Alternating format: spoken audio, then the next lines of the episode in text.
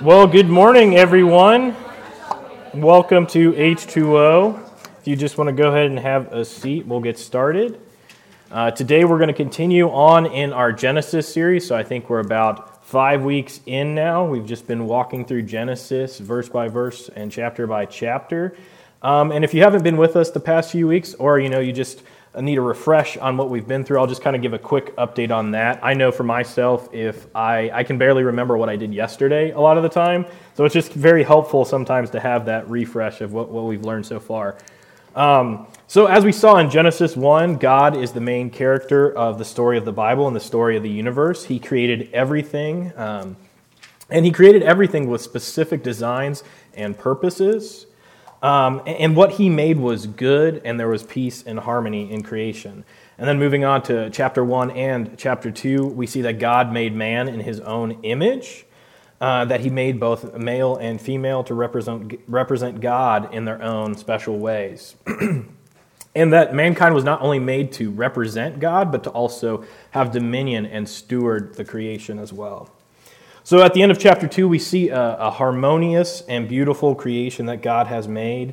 Uh, we see that the marriage of the man and woman is going well and, and they're living harmoniously together, and God is present there with them in relationship.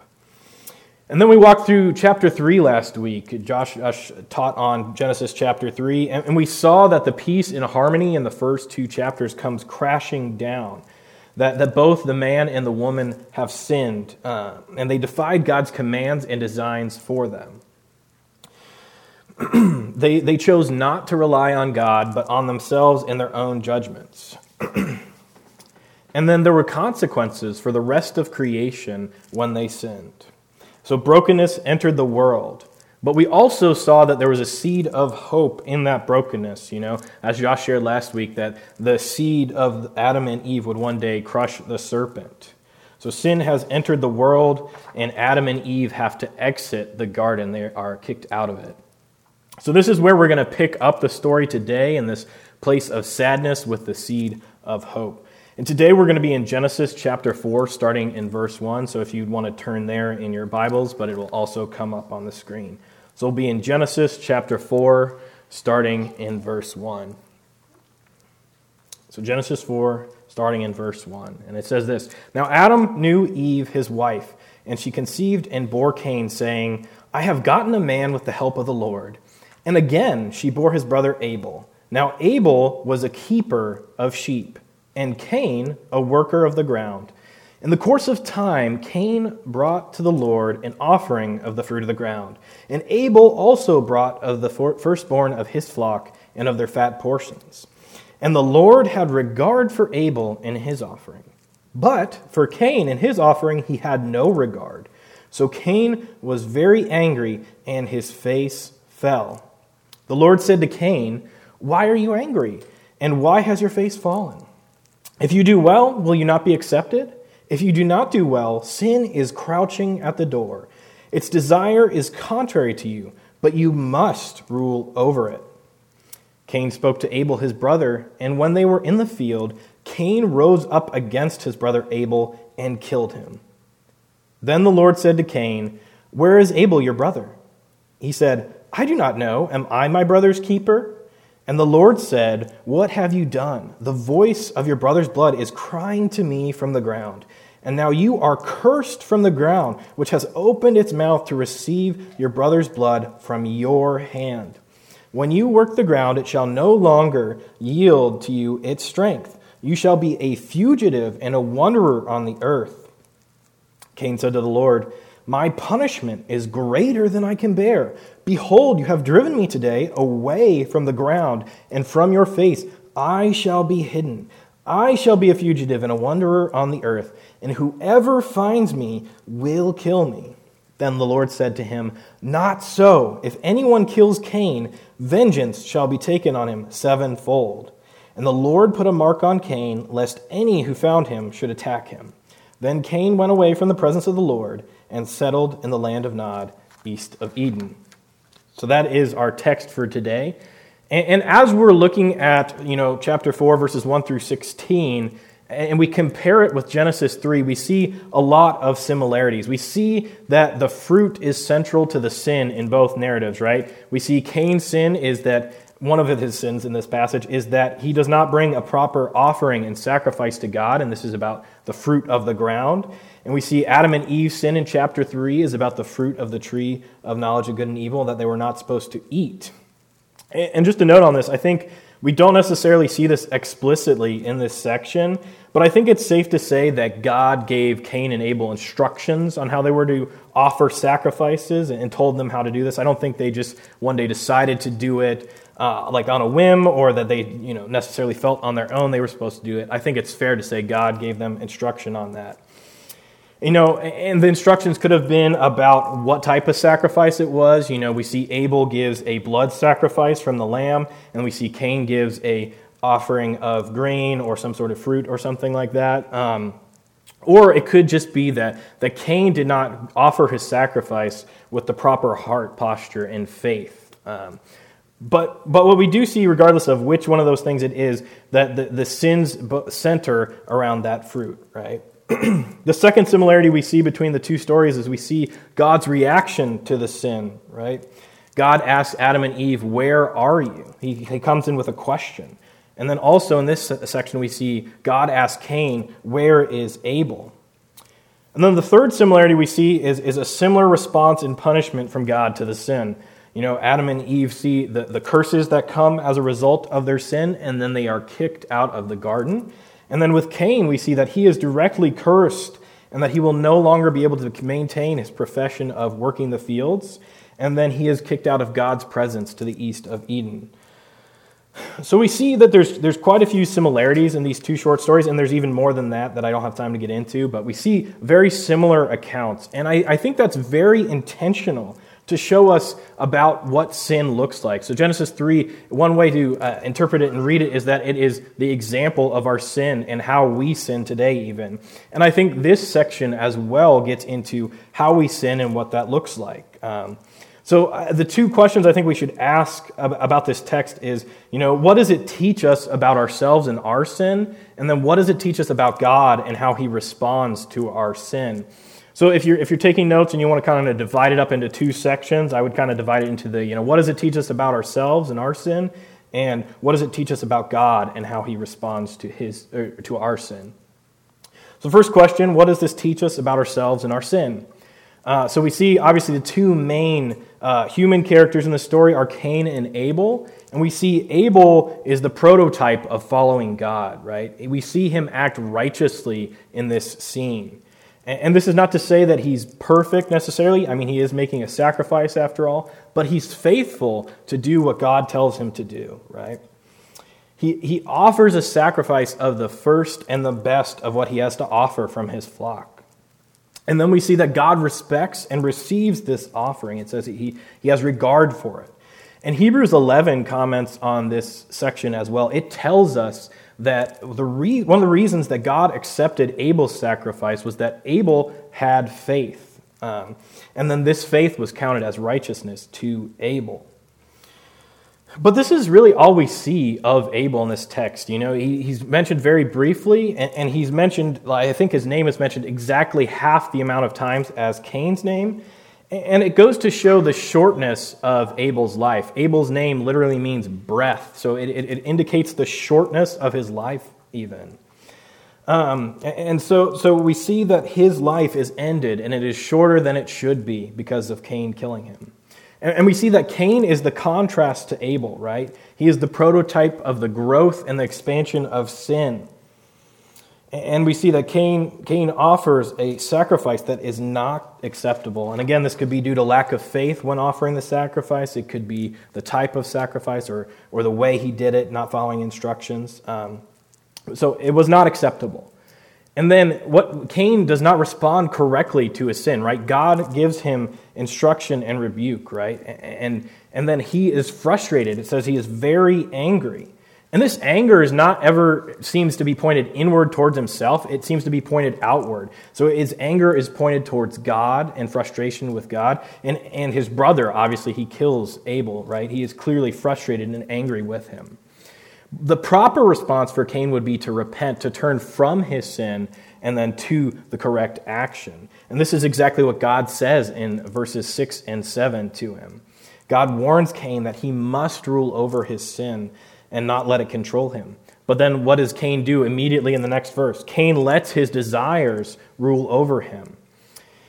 And something to note that's different about this story than the story in Genesis 3, I, I, showed a few things that are similar between the two, but there are some major differences. I think we don't see the serpent uh, tempting Cain in this section, whereas we do see that in Genesis chapter 3. I believe this is because it's Cain's own broken desires from the spreading of sin that are tempting him, because sin has already entered the world. So Cain lets his anger and his jealousy rule over him. And then Cain kills Abel in cold blood. So the story has gone from bad to worse. The man who was the first man to be born is also the first murderer. So things have truly gone from bad to worse in this story, and it's truly tragic. But we, we kind of see from this text that in the beginning it starts out very hopeful, right? We see the birth of Cain and Abel. Uh, so it starts on kind of this, this positive note. And as we talked about last week, you know, there's hope in the seed of Adam and Eve. And I think it's even possible to think that, you know, Adam and Eve might have thought Cain or Abel was that seed that would crush the serpent. You know, they don't have the perspective of history like we do, of thousands of years of, you know, the Bible and different things like that, that we know that that's not the case. But they didn't know that in their context. They did not know that. But what we see is that Adam and Eve's seed, Cain, rather than crushing the serpent, he crushes his brother, right? So there is very little hope now because we see one brother is killed and then the other brother is exiled and sent away from God's presence. So there's very, very little hope here. And after Cain kills Abel, God, God asks him this question, right? He asks him, Where is Abel? And, he, and Cain still shows no remorse whatsoever, and he doesn't show any fear. He just killed a guy, and God is asking him about it, but he's not scared whatsoever. So Cain is talking to the creator of the universe that we saw in Genesis 1, and, and, and he, is, he has no fear to lie to him whatsoever. And, and Cain's answer is almost sarcastic, like a teenager responding to a parent, right? He kind of gives him some sass and some attitude back, like, you know, I'm not my brother's keeper. What are you doing? Like, if your parents ask you where you've been last night, you know, and you came in late, and you're like, oh, I don't know. I was just out with my friends, and just gave him some attitude. Um, and then, even in, in Cain's response to his punishment, we see that Cain still is not remorseful, right? Uh, you know, he complains about God's punishment and saying that it is too harsh, when the reality is that it is quite lenient. So, from Cain's example, I think we see an example of what typical human sin and brokenness looks like after Genesis 3 we see that, that Cain does not have faith in God. We see that he does not trust God. He doesn't rely on God. Clearly, by his actions and his attitudes towards God, he does not have that faith. And, and this is our, our initial state, right, in our lives. We don't start off trusting God, having faith in God. We rather trust in ourselves or our values or other things. So we also see that Cain does not properly worship God. And we see another aspect of sin from that, that we didn't quite see in Genesis 3. We see that part of sin is, is false worship. So sin is not only defying God's commands and designs, but it is also a form of false worship. So we see, see sin is not only defying commands, but it is worshiping created objects, people, or ideas over God. And this is often true of us too and, and we see that we often worship false gods. And, and I think one thing interacting with this text that I thought about was how um, a lot of people will talk about how the church is in decline in the West, how less people are coming to church than ever. And the, there's all these different ideas as to why that is, whether it's, you know, people not doing evangelism enough, whether it's, you know, just people deconverting and things like that. But I, I don't know that any of these is truly the answer to this. I think what, what is happening is we have less false worshipers in churches. I, I, think that this is what we see that, that those people who would have filled the churches are actually openly worshiping what they were worshiping all along themselves, others, or false religions, and they're just doing that openly now.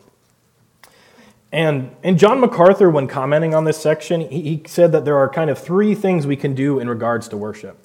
First, he said we can worship the true God correctly. Second, he says we can worship the true God falsely. Or third, we can worship a false God. So he says worship the true God correctly, worship the true God falsely, or worship a false God. And what we truly see is that everyone worships, everyone makes sacrifices to something. And it's just a question of who we worship and then the quality of that worship. And what we see in these verses is that Cain is worshiping the, the one true God falsely. And I think that second and that third one, the true God falsely and worshiping false gods, could almost even be smashed into one because when we falsely worship God, we are putting something above Him even. And we see this commented on later in the Old Testament. It talks about true worship and the heart of worship. And so here are just kind of two sections that talk about false worship and what real worship should look like for us. So the first one is Psalm 51, verses 14 through 17. It'll come up on the screen here. And it says this Deliver me from blood guiltness, O God, O God of my salvation, and my tongue will sing aloud of your righteousness. O Lord, open my lips and my mouth will declare your praise. For you will not delight in sacrifice, or I would give it. You will not be pleased with a burnt offering. The sacrifices of God are a broken spirit, a broken and contrite heart. O God, you will not despise. And then the second one that I, that I picked out here, there's many other ones, is Jeremiah 7 21 through 24. And it says this Thus says the Lord of hosts, the God of Israel, add your burnt offerings to your sacrifices and eat the flesh. For in the day that I brought them out of the land of Egypt, I did not speak to your fathers and command them concerning burnt offerings and sacrifices. But this command I gave them Obey my voice, and I will be your God, and you shall be my people, and walk in all the way that I command you, that it may be well with you. But they did not obey or incline their ear, but walked in their own counsels and the stubbornness of their evil hearts, and went backward and not forward. So, from these two sections, we see that God both cares about the external obedience and our internal obedience in our worship and our sacrifice to Him. And this, this is exactly what we see from Cain and Abel. Abel, like we talked about, has that faith. He sacrifices correctly, externally and internally. And then we see that Cain offers sacrifice with the wrong heart and the wrong sacrifice. This should truly cause us to reflect and ask uh, how, we, how we should worship God because, as we see, improper worship is sin. And we see that in Genesis, the, the God of the Bible, the creator of heavens and earth, is the true God to be worshiped. I don't think that's necessarily that complicated of a topic, although some people may argue otherwise. Uh, but I think often what we tend to struggle with is, is the how part and how this worship looks.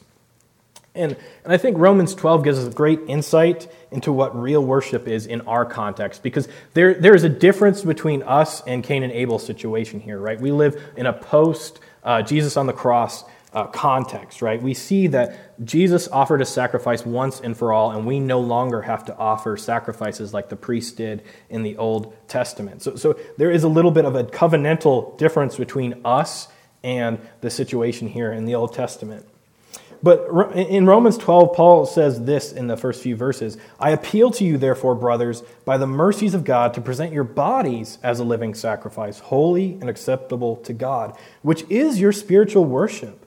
Do not be conformed to this world, but be transformed by the renewal of your mind, that by testing you may discern what is the will of God, what is good and acceptable and perfect. So we see here that offering our bodies is not necessarily a physical offering of ourselves like a burnt offering. Rather, it's how we act, how we think, and, and how our heart is postured to the world. And, and, later on in that chapter, Paul talks about what this looks like. He flushes it out even more, and I, I just don't have the time to get into it too much. Um, but what Paul boils this down to is what I talked about how we act, how we think, and how our heart is postured to the things around us. And we need to do this in all aspects of our lives. You know, in our relationships, we need to uh, act as if we're worshiping God because that's what we're truly doing. We need to think about how we look at the world, even, and, and that, that is an act of worship, how we think and how we view things. Um, and just two examples of worship that I think we, we tend to gravitate towards when we think about worship is reading the Bible is one area where we think about worship. But, but when we're reading the Bible, we're not just reading it to accept intellectual facts. We are reading it as an act of worship because we need to be engaged with our hearts and our minds, and then we need to try to live it out. So, so we should ask ourselves are we doing this when we are spending time in the Word? You know, are we praying that God would teach us something and that His Holy Spirit would press something upon us and then He would give us the motivation to go live it out, you know? Or, or another example that we commonly think of as worship, and we even call worship most of the time, is singing together on Sundays, right?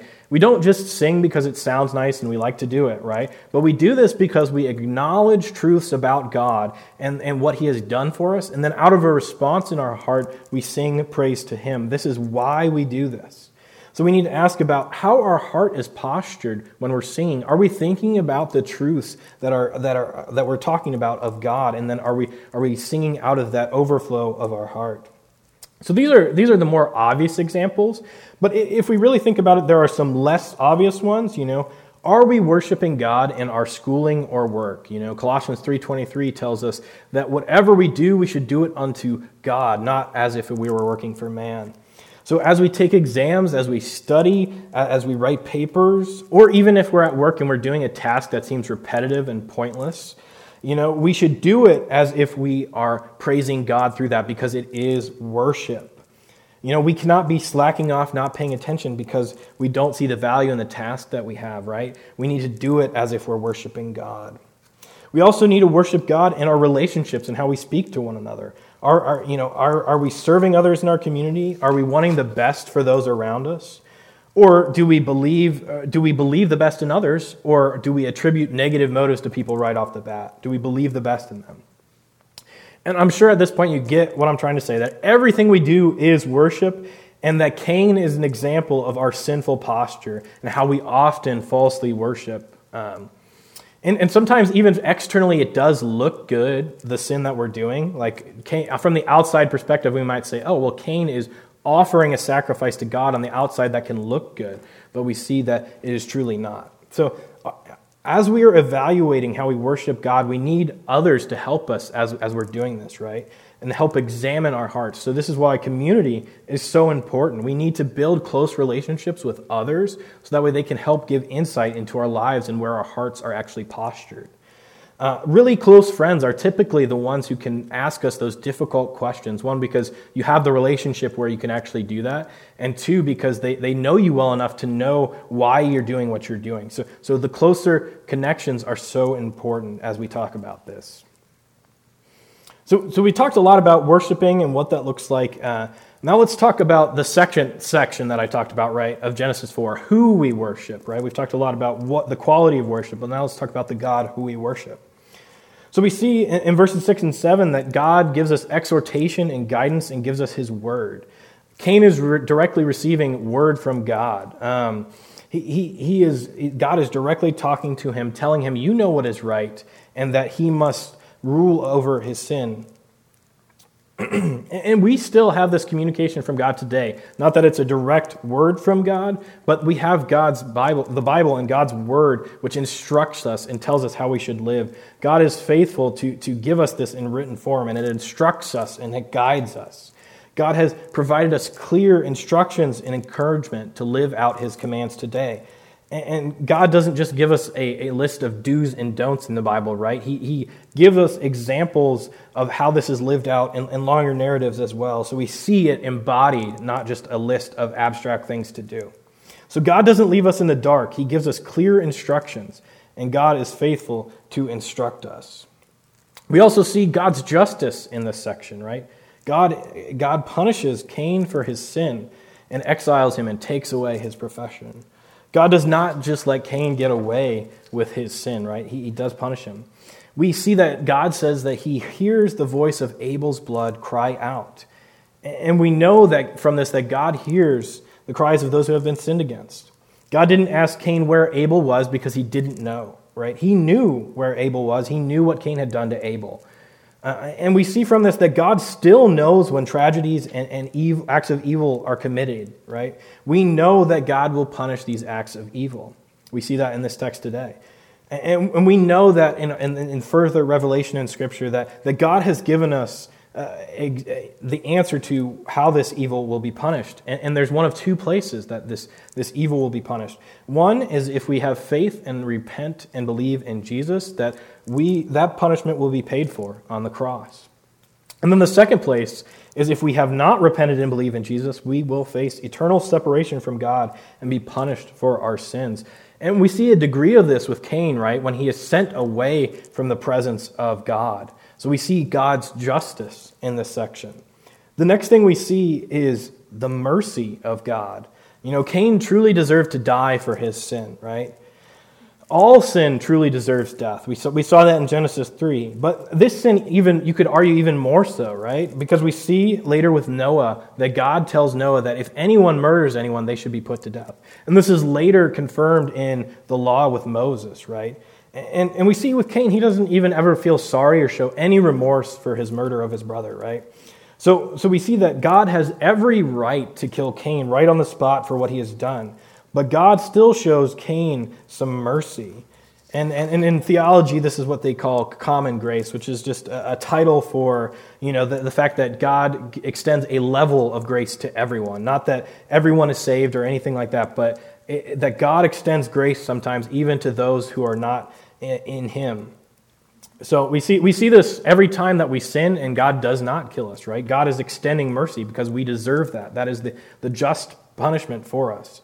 But we see this also in God's provision for people and, and, and God restraining some level of sin. So, so God gives mercy in this section. So, so as we walk out of here, we've talked a lot about who we worship. You know, there's God who is just, merciful, provides his word for us. And we've talked about how we worship in the internal and external portions of it. But let's think about how we can live this out. And I've got two questions for us that, that we, we should ask as, as we go out of here and talk about this with others. And the first is who are we worshiping? Are we worshiping the true God who created the heavens and the earth? There's only one true God. There are not many gods. There are not many paths to the same place. You know, we see the first of the Ten Commandments is to have no other gods before me. And, Cain did not put God first here. He, is falsely worshiping God and putting himself above God. And worshiping God starts with realizing our brokenness and sin. And we see, like Cain, we sin externally and internally. We sin in our hearts and in our actions.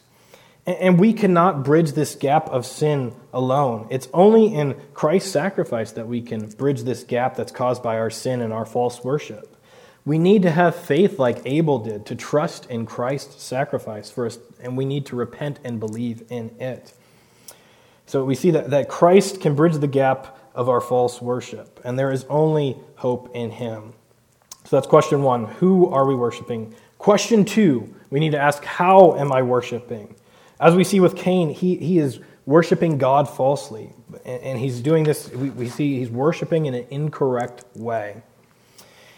And when we're a Christian, it doesn't guarantee that our worship is correct. And, and this, this uh, incorrect worship can be external or internal. Externally, we may act in a way that defies God's commands and designs for us. This is what we saw with Cain as well. He openly disrespected God's words and he killed his brother. And we also externally sin, not that we're necessarily going around killing our brother or anything, but we externally sin as well.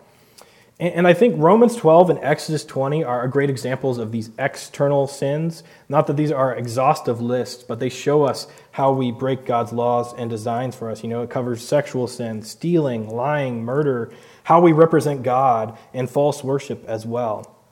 But we see that we don't only sin uh, in, externally, but we also do internally. We could be doing something from the outside that looks good, but it is out of a rotten heart.